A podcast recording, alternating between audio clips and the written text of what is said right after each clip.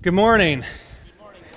Good morning. Uh, my name is Tom Dick. I'm the pastor of junior high students here, and I thought before I started this morning, I'd give you a little picture into my world of how a junior high pastor feels before he preaches. The word is paranoid. Um, about two weeks before I, I preach, I typically start having bad dreams. They're not nightmares, but they're bad enough that Pastor Ray visits me in them. And then so you, you kind of get paranoid that you're going to sleep past your alarm the day you're preaching or that something bad is going to happen like that. And this morning I was worried about that, so I decided I would uh, take my scooter in. I'd wake up early and kick my scooter in.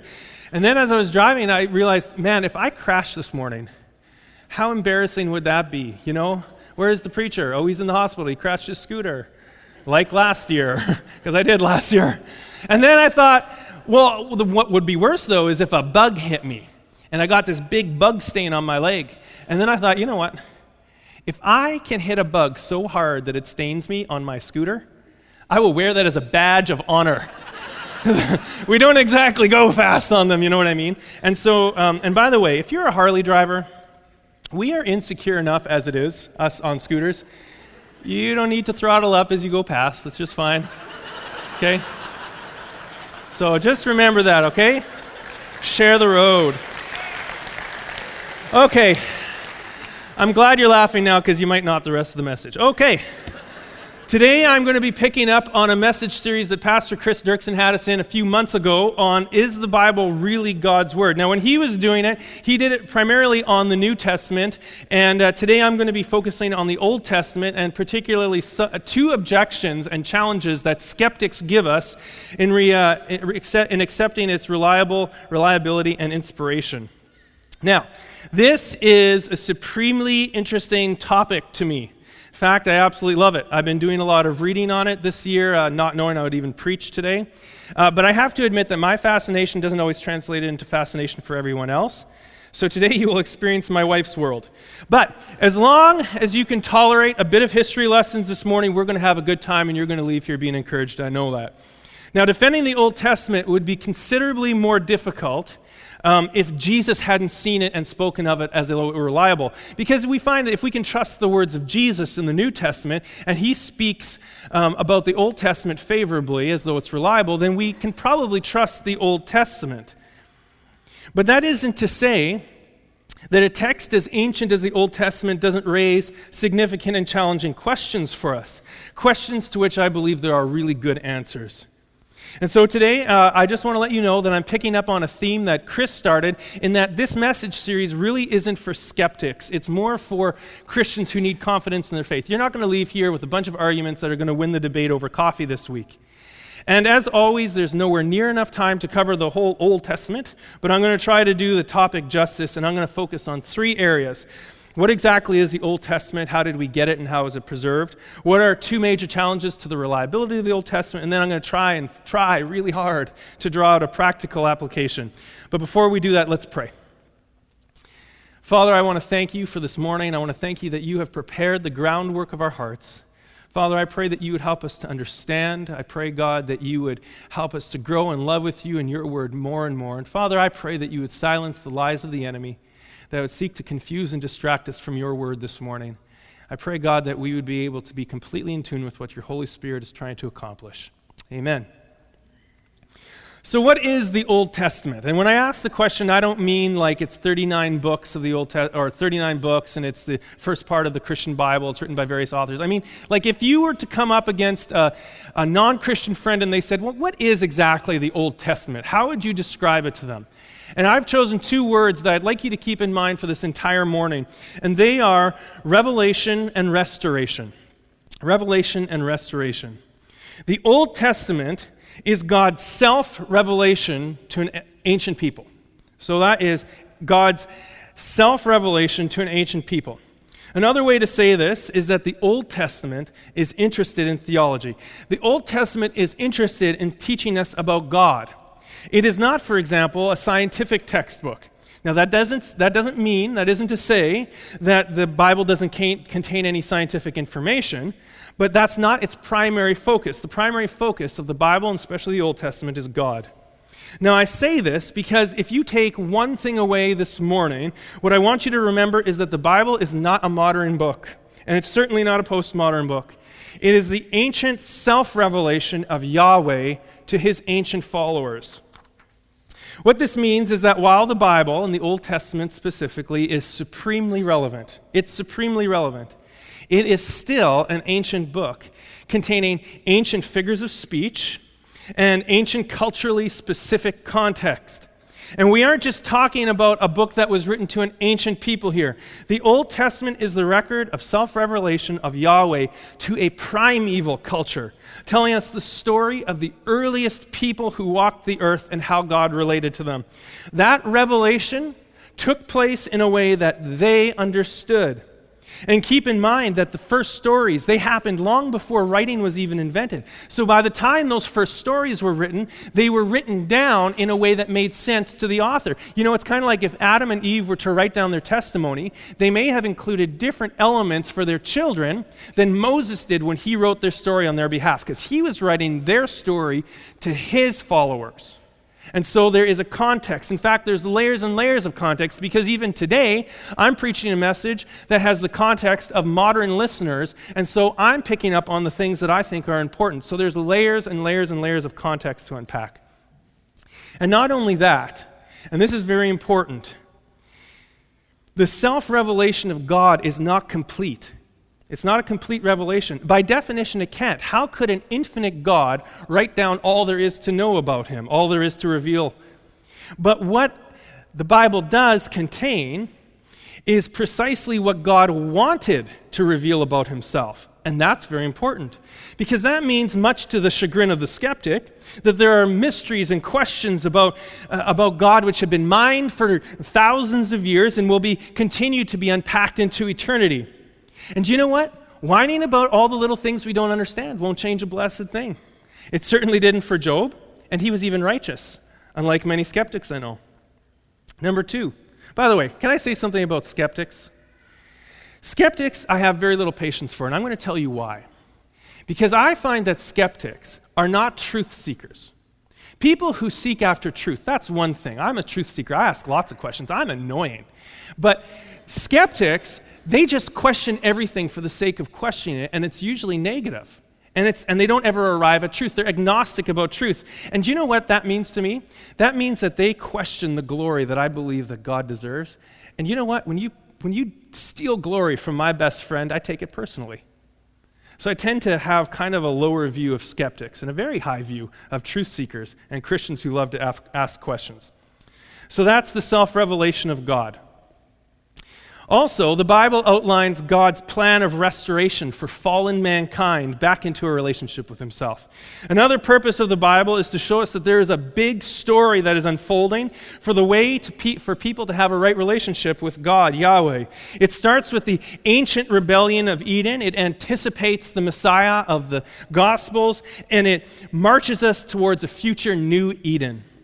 This is important because it means that when we encounter small, confusing elements over the details of Scripture, if we remember that there's a big story in mind, it's much easier to understand that these elements, these small, confusing elements, are actually just a small step towards ultimate redemption. They weren't an end in themselves, they were a means to an end.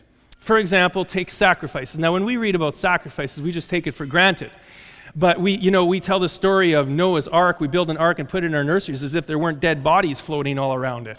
You know, we talk about sacrifices if they're just this thing that happened. No, sacrifices were bloody ordeals. They would offend us if we saw that. The closest thing I've seen to, uh, to a sacrifice is um, I've seen some videos of Hindu rituals where they still offer sacrifices, and it's, it kind of offenses your, uh, or offends your modern day sensibilities.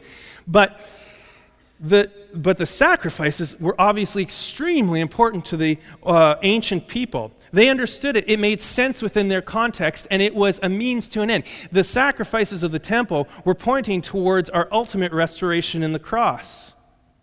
So the principle of sacrifice is still there in the cross, but the practice of temple sacrifice, foreshadowing the restoration of Jesus Christ, that's no longer needed. The same goes for the confusing elements of the holy wars and the conquest of Canaan, many of the laws that hold us back, the rituals, such as discerning God's will through some strange method, methods, such as consulting an ephod. Ephods, they're weird. I don't use an ephod anymore. Do you know what an ephod is? Yeah, me neither, not really. It's some sort of magical sort of device that they could talk to. Prophets would talk to it, and it would actually give them the will of God through it. So we don't use that anymore. But these were all small steps towards an end in the story of man's restoration to God. So remember, there is a big picture to keep in mind, particularly when the skeptics call into question the entire book based on one confusing element.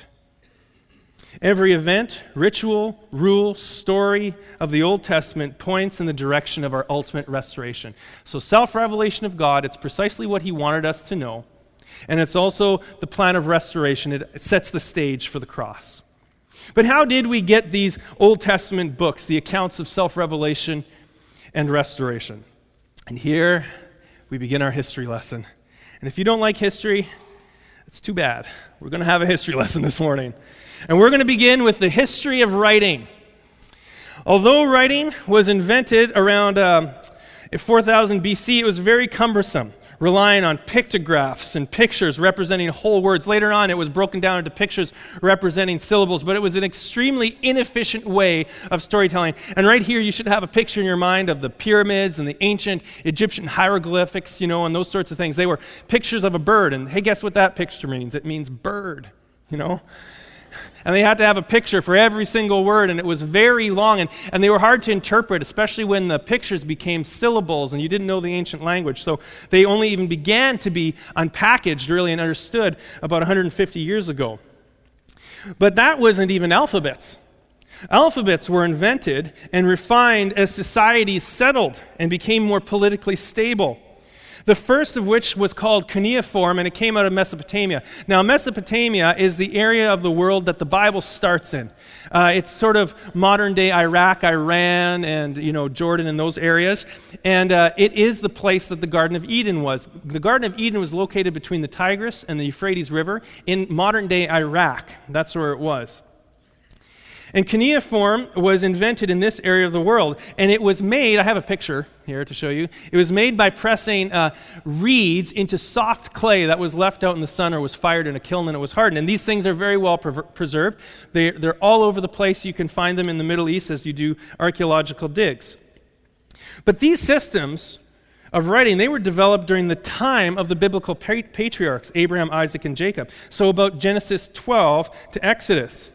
Now, think about that. At the stories, at the time of the stories that you read in your Bible, writing has not even been invented yet. And Abraham, Isaac, and Jacob, they were nomadic people. They probably were completely illiterate. That's an interesting thing to think about, isn't it? Isn't it? Yes, Tom. and because they were illiterate and couldn't write these things down, the first stories were passed on orally from generation to generation. In fact, I did a, word search this week because uh, I was curious about when people started reading and writing in the Bible. And the first time the word read appears is with Joseph, which makes sense because Joseph was taken, uh, sold into slavery by his idiot older brothers, and then he was taken into Egypt. And uh, there he was trained eventually in the palace of the Pharaoh and became the second in command of all Egypt. So he would have been able to read and write. That was very important to keep records and his job. But it was Moses who was also born into Egypt, who was also trained as a prince, who is largely credited with writing the earliest books of the Bible, and he would have done it in a form of Hebrew that's called Proto Hebraic. It looks like Hebrew, but it's a little bit looser. And it used no vowels and no spaces, so it can be quite difficult to read. However, at this time, the vast majority of Israelites would have been illiterate, and this is very important to understand most of the Israelites were illiterate, which is why there's a huge emphasis in Deuteronomy and, and, later books of the Bible to recite the book of the law. That's why in Deuteronomy 6, they say, recite these books of the law, you know, to your children while you're walking, while you're standing, while you're sleeping, before bed, when you get up, when you walk through the door. Like, basically being a super annoying parent, right? And just recite them all the time to your kids so that they get this into their head. It's very important. And they did a lot of memorization. Just because stories were passed down orally, memorized stories, doesn't mean that they were unreliable. We, we, have, we are really bad at memory, Bible memory in particular. We're just really bad at that kind of thing. ancient cultures were much better at it. In fact, I have a friend who was born a Muslim in Sudan, which is a more would be a more ancient rooted civilization in the east, and he had the entire Quran before he was converted. He was a Muslim. He uh, had the entire Quran memorized by the age of six. So that's a little embarrassing for us, isn't it?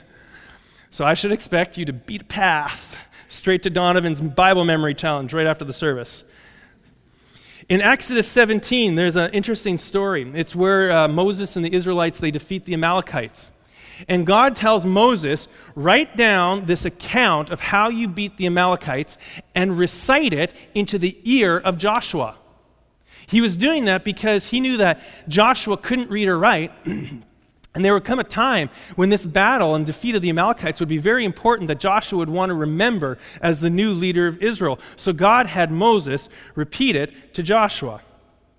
Now, although Moses began the process of writing the records down, it was only during the time of King David that the first books of the Old Testament were actually completed.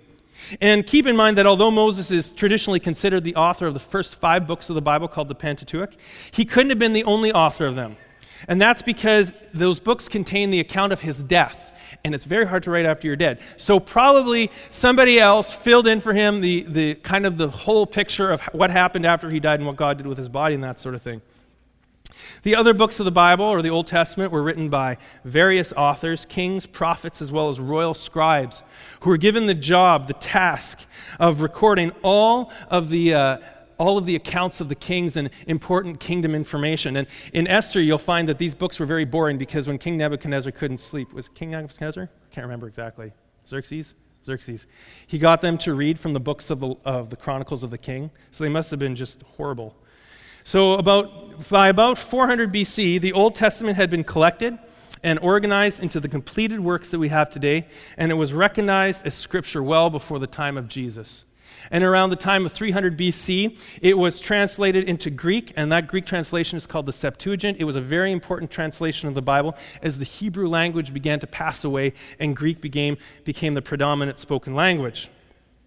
Now, it's very important to point out that no ancient culture that I've ever come across in all my studying this year was as meticulous in their preservation of their holy book as the Hebrew people were.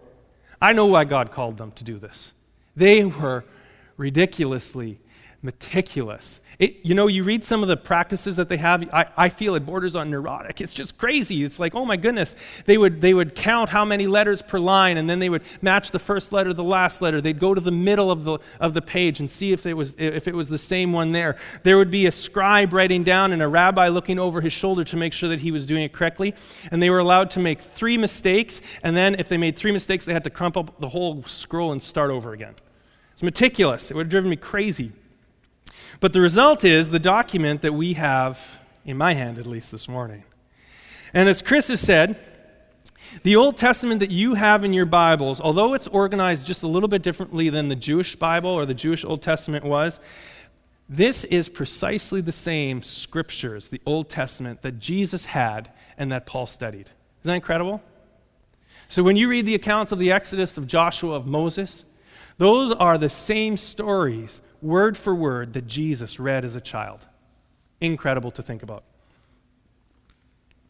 However, for all the historically verifiable accounts of meticulous record keeping, there's two major challenges that are leveled at the Old Testament, and each of them can have a pretty devastating effect on the foundation of our faith. So we need to answer them fairly carefully. Two challenges are this. First, there is a lack of archaeological evidence that proves that the uh, Old Testament really happened. And number two, there's similarities in ancient biblical accounts as well as pagan myths, so they must have been copied from each other. And we're going to look at both of these challenges this morning.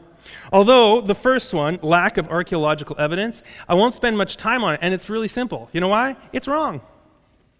There's tons of archaeological evidence for the Bible. Tons and tons and tons and tons. Now, pardon me, clearly, clearly, the further back we go in history, the less evidence we should expect.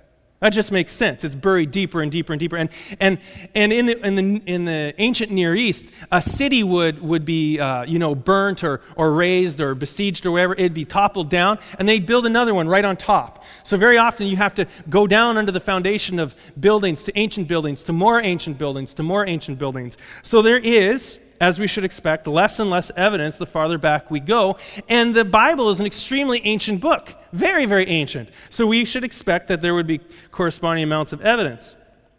However, although our concepts of the world of the Old Testament have changed based on some discoveries, there has never, not in one case, ever been an archaeological discovery that has proved that the Bible is an error. Now, just let that sink in for a minute. There's lots of people out there who say that there is. They are not being honest with you. And I, uh, I was going to, if you want to do a, a bit of reading on this, like I thought I wanted to do a bit of reading on this, two weeks ago I ordered a big fat book, apparently, by a guy named K.A. Kitchen. I don't really know who he is except that he's this old English scholar. He's old, super smart, and I learned some new vocabulary from him. It was fascinating. He has some very choice words for some of the skeptics out there who make you question the archaeological evidence. Words such as absolute buncombe, utter poppycock, and absolute trash. And you know what? Whenever a scholar can use, use those words, it makes me feel good. So, so if you want to read that, I mean, this book came, it was, it was very big. So I didn't get through it. I read the last two chapters of it. But it's, it goes through from the beginning of the Bible all the way through history, all of the archaeological evidence in one book. It is thrilling. you should totally get it. now, I should point out that one of the reasons that evidence is scarce could be that simply we're looking in the wrong place. Like if you want to find some evidence for something that happened way back in the past, it would make sense that you got to look in the right place. And I don't know if you've ever been to the Near East, like Egypt or Sinai Peninsula or Israel. It's a desert and it's a wasteland and it's like it's just like desolate. So you have to know where you're looking. Now, for example, for decades, scholars have been baffled by the lack of evidence for Mount Sinai. They had some, somewhere around 17 or 18 different sites being suggested for Mount Sinai over the years. Now, the odd thing is that when you read the biblical description of Mount Sinai and you look at these other uh, thoughts of where they should be, they don't match up at all. In fact, the, the, the, the, picture that you have in the back of your Bible, it's this one very often, especially if this is the ESV one, I got it offline. They, you can see there that they put the route from Ramses or somewhere up there in Egypt down into the Sinai Peninsula there. You can see the purple arrow pointing at Mount Sinai. And there's a question mark. Thankfully, there's a question mark. But you'll notice that a lot of the routes, they don't even go cross over the Red Sea because that would be supernatural and clearly can't happen. So they put it down there and they go through some little marsh, and that's apparently the Great Exodus. And, uh, and then they arrive there. And you know what's interesting? There's no evidence for Mount Sinai there. There is a monastery, and it is the traditional site of Mount Sinai that was declared so by Catherine, who was Constantine's mother in AD 300. So she declared, This is Mount Sinai, and that's where we say it is. But let me ask you, I'm just gonna, we're going to work together here this morning. You're going to become scholars. Okay? I just have a couple trivia questions for you, Bible trivia. Moses. Moses was born in Egypt and lived to be 40 years old, and then he killed an Egyptian slave master, right? When Moses ran away to hide from Pharaoh, where, which country did he run to? Midian. Midian. Andreas knows. Midian. He ran to Midian. Now, does anybody know? Now, Moses became a shepherd, and his father was the priest of Midian. Okay, his name was Jethro. He was the priest of Midian, the priest of a pagan god. Okay? And he married his daughter, by the way. That's like someone from Steinbach marrying someone from Niverville. So, so I married someone from Niverville, and I'm not from Steinbach. Okay, now where did Moses see the burning bush? Anybody know? It's at the mountain of God. Does anybody know where the mountain of God is? Midian. It's in Midian. If you read your Bible carefully, you'll see it there. It's in Exodus 3, verse 1. The mountain of God is in Midian. Now, do you know where Mo- God told Moses he would return with the Israelite people? To the mountain of God, which was in Midian. Very good. So, where do you think we should expect to find Mount Sinai, the mountain of God? Midian. Like maybe across the Red Sea from where they actually think it is. Now that's really interesting. Now I'm going to tell you something. Some people have been looking in Midian for the real Mount Sinai. They've created some documentaries on it, and, and there's lots of controversy. I mean, it, it doesn't matter what archaeological archaeologist you, you like or follow, because we all follow archaeologists. It doesn't matter who you follow. There's always people who say they're, they're making it up and it's a hoax and it's you know, questionable and all this. But look, in Midian, they have found a mountain, a candidate for the true Mount Sinai. It has a blackened top, blackened as if though fire had come down on the mountain. They found an, they found an altar with Egyptian gods etched into the sides of it, hieroglyphics. Now, what are Egyptian hieroglyphics doing on an altar in the middle of Saudi Arabia? They found an altar with a corral attached to it. They found markers around the base of this mountain. In, in uh, when Moses goes up on the mountain in Exodus, he's told by God to put boundary markers so that the people won't get too close. They have found distributed boundary markers around this strangely blackened mountain in Midian. So, all that is to say, it's not to say that there isn't controversy in this archaeology thing, but one thing is for sure if you don't look in the right place, you actually won't find the evidence. And I'm convinced that some people out there don't really want to find the evidence. So, in response to challenge one, we can say, along with K.A. Kitchen, utter poppycock, complete codswallop. There's scads and scads of archaeological evidence that supports the Old Testament if you look in the right places and you read the right books. Number two, and let's be honest, this is where things get interesting, right? What do we do with all the similarities in the ancient biblical accounts and pagan myths? Okay, what is the actual challenge here? The challenge posed here by skeptics is that because there are so many similar elements in ancient myths compared to the primeval stories of Genesis 1 to 11 that they must be copies of the other myths? Hebrews, the Jewish people, were a latecomer on the landscape of civilization. Remember, Adam and Eve, they actually weren't Hebrews. Hebrews, the, the Jewish people started with Abraham. Now, this is very important to keep in mind. There were other civilizations that were organized before the Hebrews. And keep in mind that if it is true that the Old Testament was, or that it is true, keep in mind, it is true. The Old Testament was written down later than many of the myths I'm about to describe for you. So if the written account is an indication of the age of a story, then the skeptics might have a valid point. They may have a valid point, but they won't have a valid point by the end. The first group of myths we're going to look at are creation myths. Starting around the middle of the night. Oh, by the way, creation myths, because everybody wants to know where they came from, right? Like, there's, there's one question that everybody must answer for themselves, and that is, like, where does life come from? Today, modern, we, we try to answer it in a modern way through science, or some of us still re- rely on faith and religion to answer that question, which is better. But th- there, that has been the same throughout the ages. Just because the ancient people were very ancient didn't mean they didn't wonder about where they came from. So they created myths to explain their origins. And starting around the middle of the 19th century, so relatively uh, recently, clay tablets were unearthed at the ancient site of Nineveh in modern day Iraq that dated back to King Ashurbanipal of Assyria.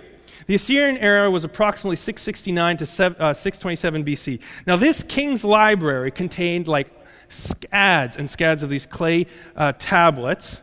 Many of them were legal documents, they were records, and, the, and they were very important because they gave an idea to historians about the kind of life that people lived back in the Assyrian era. But among the tablets were also religious works. And among the, among the stories, several tablets, they had the story Enuma Elish, Enuma Elish, which became known as the Babylonian Genesis. Now, this version found in the library of Ashurbanipal was on seven tablets, and it dated back to the 7th century BC. However, the story itself is much, much older than that. And in fact, they found tablets that are older than that now. They think that it dates back as early as the 17th or 18th century BC because the, the main character or the chief deity in this story is the god Marduk. And Marduk raised to prominence in Babylonian rituals uh, about the 17th and 18th century. So they make, it makes sense that that's when the creation myth starring Marduk would have been started. Now, if that's the case, the story of Marduk in the Enuma Elish predates the birth of Moses by at least 200 years. Now, this is an example of how archaeology caused the Christian community to reassess their assumptions about the uniqueness of the Bible, because the Enuma Elish co- corresponded to the biblical Genesis in four very significant ways. First of all, it had the same sequence of creation days. So it had the same one, two, three and then sort of a one, two, three pattern again. It's six days, but there's actually a one, two, three, one, two, three pattern. They had darkness prior to the act of creation. There was a division of waters in the Enuma Elish. There was light existing before the sun, the moon, and the stars. And you know, that might not seem like a really big deal to us today, but previously, when a, when a Christian would hold their, their Bible in their hands, a Bible that talks about the beginning of time, the assumption was there that this must also then be the oldest book. It was at least the original story. But in the Enuma Elish was another story.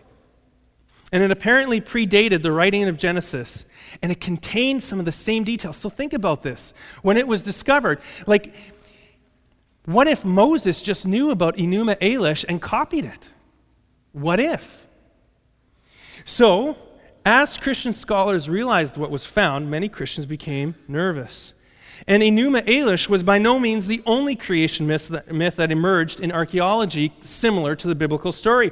Stories of biblical, or stories of paradise gardens with rivers and these sort of magical trees that give you life, serpents, and gods living in mountain homes, these kinds of stories are all over the ancient landscape. They even have a tree of life in ancient Aztec or uh, ancient Mayan uh, mythology. And you can see it in their artwork. Striking among some of these myths is the recurring symbol of chaos. In Enuma Elish, the chaos is a sea, and it's represented by the goddess Tiamat, who is eventually conquered by Marduk, who, um, who subsequently creates the world as we know it. In other words, before creating the world, Marduk has to subdue chaos. In most of the eight or so Egyptian myths, uh, the earth is formed also out of a chaotic primordial sea that needs to be calmed, and it's held up by the goddess Nun. In Genesis, we read, Now the earth was formless and empty. Darkness covered the surface of the chaotic waters, the watery depths.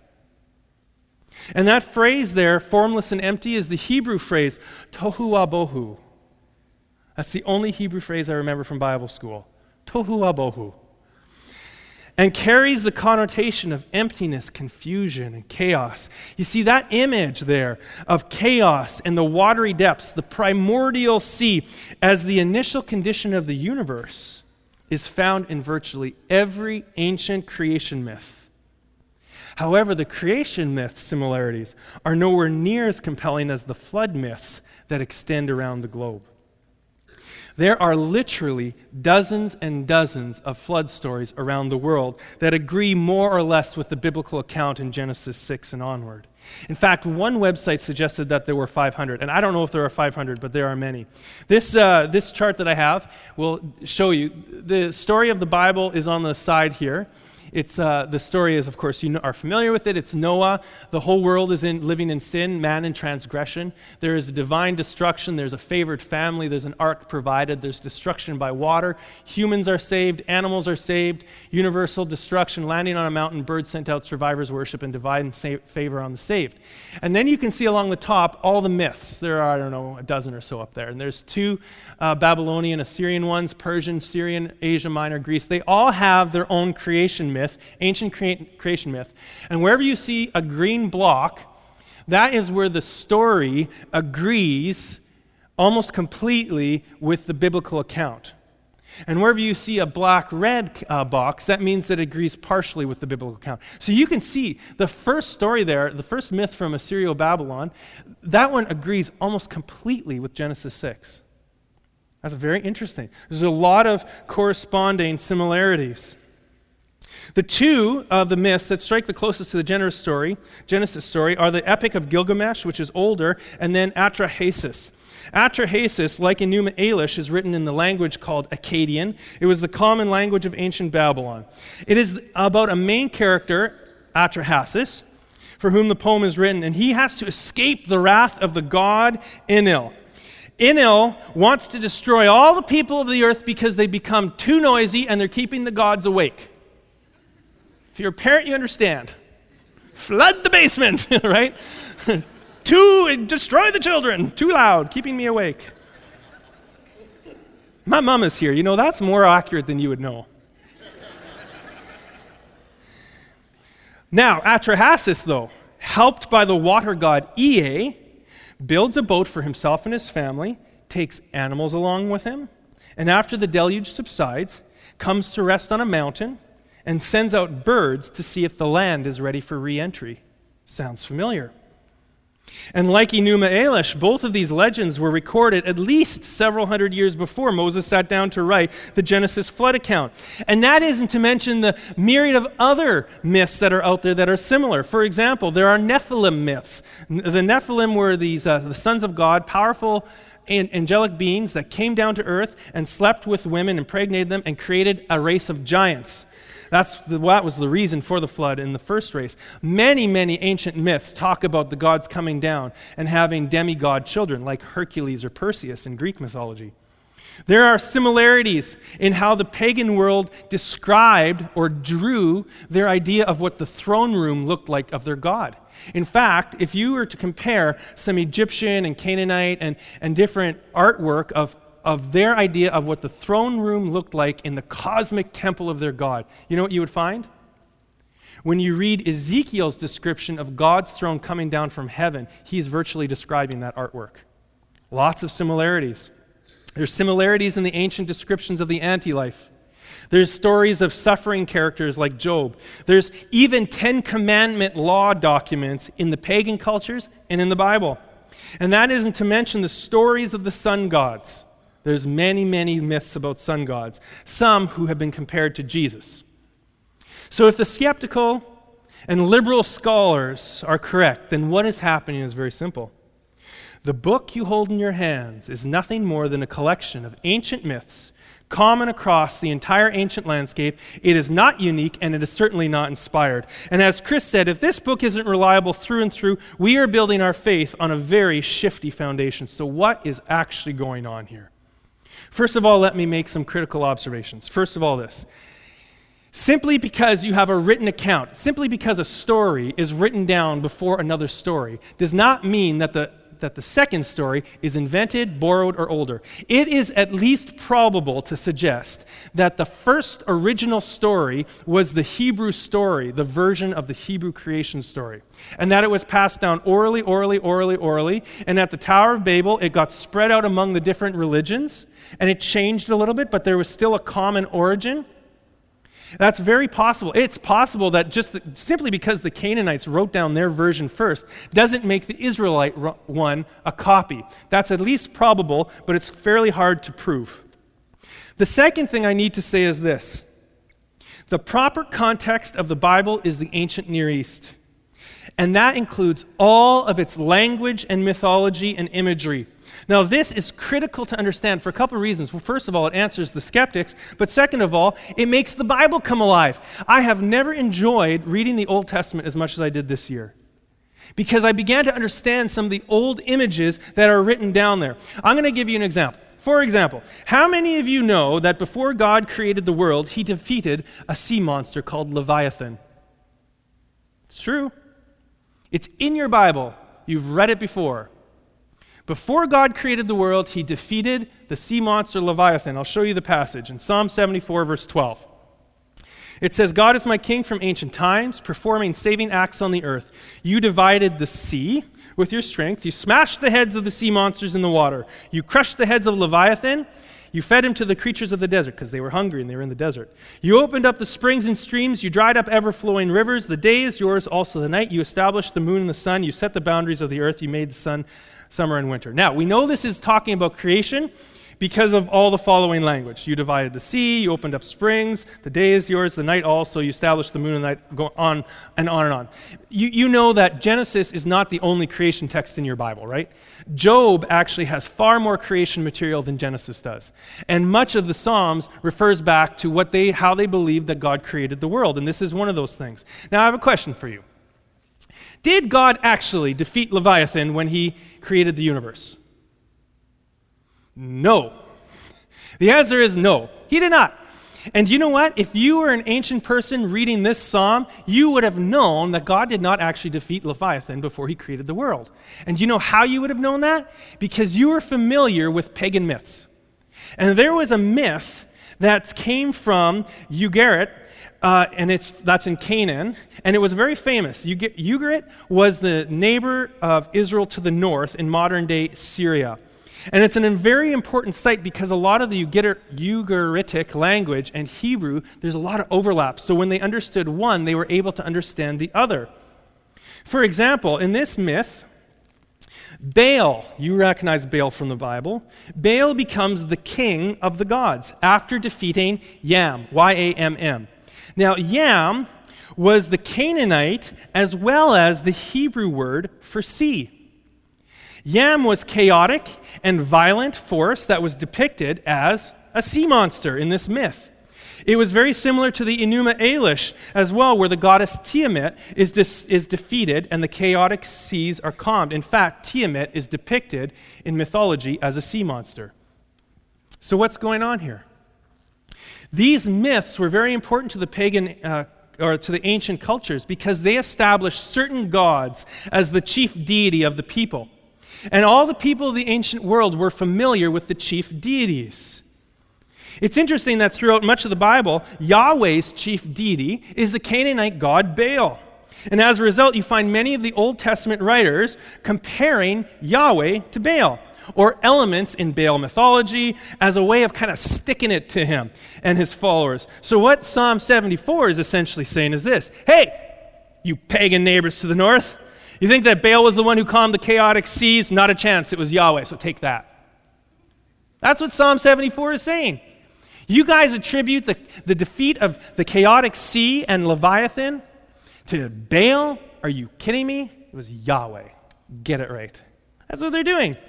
And do you know that David? Oh, actually, interesting too. Baal was thought to ride on the clouds. He was thought to be a god that rode on the clouds of thunder. He held lightning in his hand like Zeus. This is why the psalmist wrote, and in many other places, My soul praise Yahweh, my God, my Lord. You are very great. You are clothed with majesty and splendor. He wraps himself in light as if it were a robe, spreading the, the sky like a canopy, laying the beams of his palace of the waters. This is all ancient, mytho- uh, ancient pictures. And then he says, He making the clouds his chariot. Take that, Baal. Our God is the one who rides the clouds. David does exactly the same thing in Psalm 68, in Samuel, uh, Samuel 2 Samuel 22, and even Moses wrote this way in Deuteronomy 30, uh, 33. Even Isaiah wrote this way because Egypt, they had their own set of cloud gods. An oracle against Egypt. Look, the Lord rides on a swift cloud and is coming to Egypt. Egypt's idols tremble before him, and Egypt's heart will melt with it. You guys, it is absolutely no mistake that when they describe the Ancient of Days coming on the clouds like he will one day, they were referring to something in ancient, in ancient imagery there. It's very important. Now, just because it's an ancient image doesn't mean it's not true. Doesn't mean that at all. And I believe that when they describe Jesus coming on the clouds as the Ancient of Days at the end, that is exactly what is going to happen. But they were also defeating the god Baal and knocking him off his cloud chariot at the same time. One of the reasons that there are so many similarities in the Bible compared to pagan myths is that the biblical authors were trying to use these common myths to intentionally draw attention to Yahweh. He was the true God of creation. He's the true God behind the flood. He's the true God who rides the clouds and makes the rain. But you know what? There's a lot more going on here than just, you know, a, a schoolyard, my daddy's bigger than your daddy kind of competition. It's not just a political ploy. It's not a, a, smear campaign. These stories, these Psalms became the lifeblood to the Israelites because, and now you have to think like an ancient, Baal wasn't an abstract idea to them. Baal was a significant threat. Now, anybody who has dabbled in witchcraft or the occult will tell you that there's real power there. Anybody who genuinely dabbled in it, they will say there is real power there.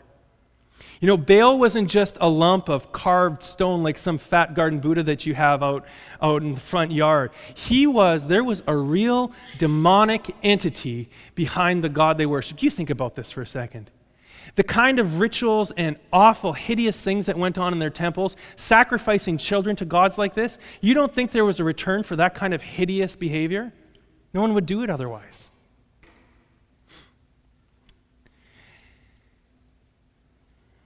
The statue, then, of Baal was a representation of a very real demonic territorial spirit that dated back to the stories of the Nephilim and the Tower of Babel. Baal was a territorial spirit similar to the Prince of Persia, who detains Gabriel in Daniel 10. I think you know this story. It's a great story. Daniel has had all these visions that are very scary, and so he decides to get the revelation. He's going to fast and pray until he understands. It takes 21 days for Gabriel to appear to Daniel, and this is what he says. Gabriel, the archangel. Gabriel, the mighty angel. This is such a great story. He says, Don't be afraid, Daniel. From, for, from the first day that you purposed to understand, to humble yourself before God, your prayers were heard. I have come because of your prayers. But the prince of the kingdom of Persia, uh, opposed me for 21 days. Then Michael, one of the chief priests, came to help me after I had been with the, there with the kings of Persia. Now, was this a real king of Persia? Was Gabriel coming down and going into the palace, and now there's an army of men opposing him? Of course not. It's what Paul talks about in Ephesians. It's the authorities in the high places. He was a demonic spirit. And think about it Gabriel was a big dude. And he was fighting a, an, evil, an evil angel. It's like, you know, me fighting Ray Yoder on the parking lot. And then uh, I can't win for 21 days and Stefan has to come in and help me. You know, it's kind of like that. This is a great battle scene. It's a great battle scene. But the point is this there was actually an authority, a demonic spiritual authority over Persia. There was. And I want to suggest that Baal was the name of a similar authority over, this, over the territory of Canaan. So when the psalmists, the prophets, and the historical authors of the Old Testament use language that's reserved for gods such as Baal, they were doing several things. Now pay attention. Yes, they were using common ancient imagery to help explain who Yahweh is. Yes, they were correcting the false pagan notions for both the pagan nations and the Hebrew people of who really created the world, who really sent the flood, who really produces the harvest, who really governs the seasons and life, and so on. But they were also exalting Yahweh over the demonic deities of the pagan nations, they, the very real and terrifying demonic entities. These texts were literally spiritual warfare, reassuring the Israelites of who was really in charge and who was really worthy of our worship. And now I want to ask you something. How is that any different than today? You know, the reason God inspired the writers of the Old Testament to write these corrective accounts was because the pagan myths were highly deceptive in nature. They diverted attention away from Yahweh and made the Israelites question the word of the Lord. You know, many, many people have lost their faith in the confusion that was raised by the ancient discovery or the discovery of these ancient myths. Many people Libraries are filled with books of people who lost their faith over stuff like this. Not to mention all the people who've lost their faith because of modern day myths. You know what's going on in these myths? Both modern and ancient? Satan is resurrecting the original lie. Did God really say? One of the chiefs, one of the chief weapons of the devil is to cause us to doubt the words that Jesus has spoken. Consider this Jesus created the world with the power of his word. Incredible. So, what does the enemy do? He throws the whole world into confusion about what the actual origin of the universe is. Did God really say that he created it? But it's much more personal than that. You know, you go for personal ministry, pray with someone in your cell, and God whispers in your ear, You are forgiven, child. But as you lay in your bed at night, the sins of your past replay past your eyes like TV, and the devil whispers, Did God really say you're forgiven? Satan even tried this nonsense with Jesus in the wilderness. Jesus had been baptized when a voice from heaven declared, This is my son, with whom I am well pleased. And the first words out of the mouth of the devil are, If you are the Son of God. Did God really call you his son, Jesus? I believe that that lie, did God really say, is the foundation of modern day deception within the church. I don't even mean out there, I mean within the walls of the church. Did God really say? Remember the, Paul's, uh, remember the words of Paul to Timothy. For the time will come when they will not tolerate sound doctrine, but according to their own desires will multiply teachers for themselves because they have an itch to hear something new. They will turn away from hearing the truth and will turn aside to myths. And in one of my favorite passages, Jesus said this False messiahs and false prophets will arise and perform great signs and wonders to lead astray, if possible, even the elect. My favorite verse. You know why? Because I am one of the elect. So when the devil wields that lie against me, did God really say, I can see it as deception because I'm one of the elect? And so are many of you if you've made the Lord the leader of your life. What is the quality of a true disciple, of the elect, of whom it's not even possible to deceive? You know what? John tells us that a true disciple is the one who stays in God's word. There's a reason that Chris Puhatch taught us two weeks ago that the first weapon in the armor of God is the belt of truth. It's a person who continues with that truth, who finishes the race, who finds freedom, as Stefan preached last week. John 8 says this We all know this verse. It says, You will know the truth, and the truth will set you free. But before it says you will know the truth, it tells you how to know the truth. If you continue in my word, you are really my disciples. Then you will know the truth, and the truth will set you free. It's not this abstract, suddenly you know something is true and now you're set free. No, no, no. If you continue with Jesus, believe what he says, that means that you're really his disciple. And if you're really his disciple, then you will know the truth, and the truth will set you free. And what does this have to do with Old Testament and ancient myths? Well, it has a lot to do with it. Not every so called uh, scholar that you can look up online is interested in the truth. And the challenges to the uniqueness of the Old Testament are extremely deceptive in nature. To say that there's no archaeological evidence when there clearly is, that's deceptive. And these issues are just as spiritual as they are today as they were for the ancient Israelites because they divert our attention away from Yahweh.